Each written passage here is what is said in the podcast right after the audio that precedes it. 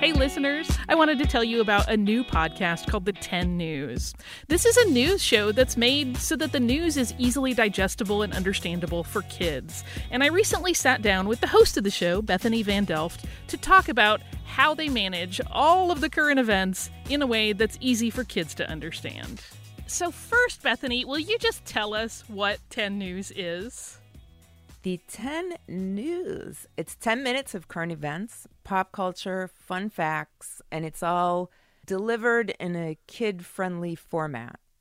Really hoping that kids will cling to every word and take it with them and share it with their friends and discuss it with their grown ups. Now, that makes me wonder why, for you, it's important that kids have access to current news stories. What drives you to be part of something like this?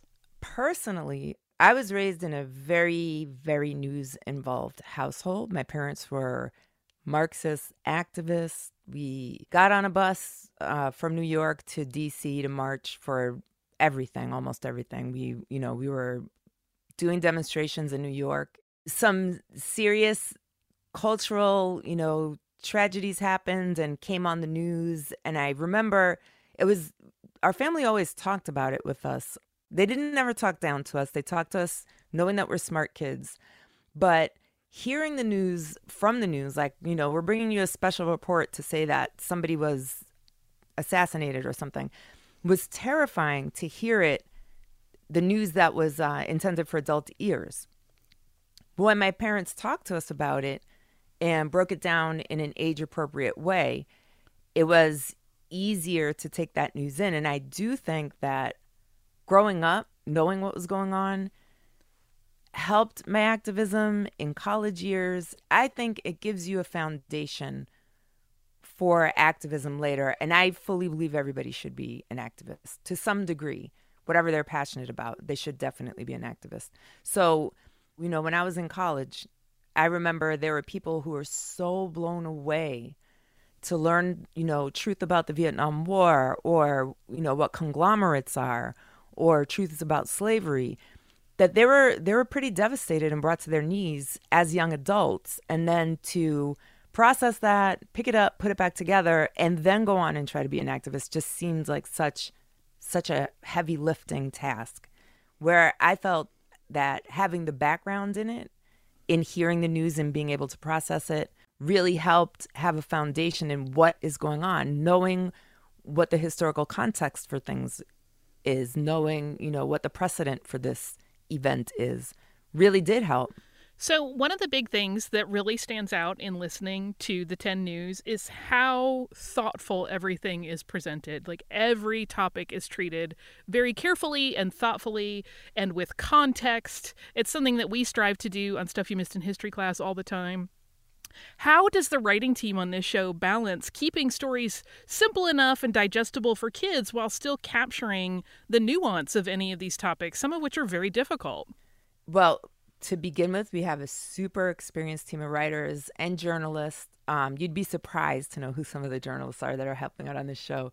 But they really, they're very skilled in breaking down difficult topics, in figuring out what is the essence the essence of this event or this news story. I also think that kids are smart. I think society takes for granted how smart kids are. So they want to hear the news, they want to be involved. And I think it's just a matter of delivering it in an age appropriate way and giving them the context to help them understand what's actually going on right now.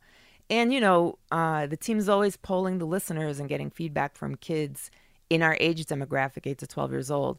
I'm glad that you brought up the fact that you get feedback from the kids because that might feed into this next question.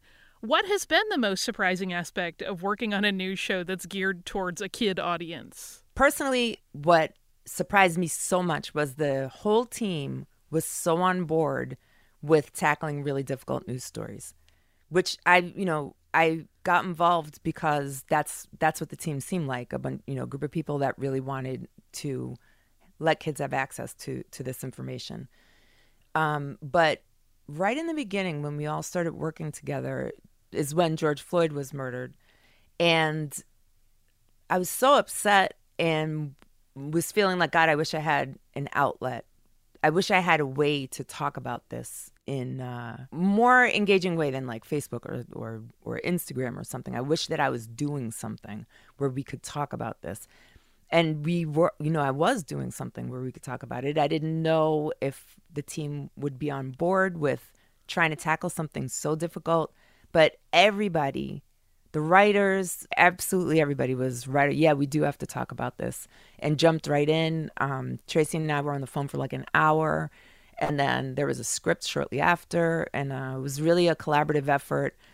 Me being a woman of color and coming from, uh, you know, an activist activism background, they really welcomed my input to say this is a little like glossing over what happened or maybe we could make this point more strong in an age appropriate way but i think it's important not to dilute this this fact here. And it was such a collaborative and passionate really well intentioned effort. Oh that's the ideal so, when you wrap up recording or you know that an episode has published and gone to air, what is your hope uh, in terms of what kids take away from any given show? I hope they come away feeling like they understand what's going on. I hope that they understand that being involved in what's going on is it's for everyone. It's not just for grown-ups. It's for young people too and kids too and there are so many ways to be involved. But that this is a beginning. This is the beginning where you you start hearing the news understanding what's going on in context seeing how this event from 6 months ago fed into this event that's happening now. And i hope that they see that their role is so important in the news today I love it. Uh, thank you and the whole team for giving kids a, a, way to learn media literacy and to see how how the events of our world connect. Thank you so much, Bethany. Thank you, and thank you for saying media literacy because I think that was a word that was lolling around outside of my head, but I couldn't get to at all. Thank you for your just all around literacy. Is there anything that you wanted to touch on that we didn't get to? I love that the team is reaching out to young activists, you know, 13, 14, 17, 18 years old, young people that on their own saw the need to be involved and be aware, and they're putting it into action. They're getting other kids to join them in their activism. I think that's really cool, reaching out to those kids so that young people listening hear from young people who are doing and hopefully they make the connection that this is someone their age that felt strongly about a thing and just got up and figured out what their role could be.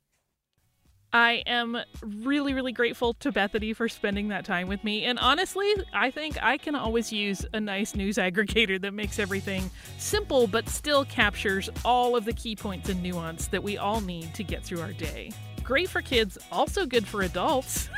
uh, it airs twice a week, every Tuesday and Thursday, and you can listen to the 10 News on the iHeartRadio app, at Apple Podcasts, or wherever you listen to your favorite shows.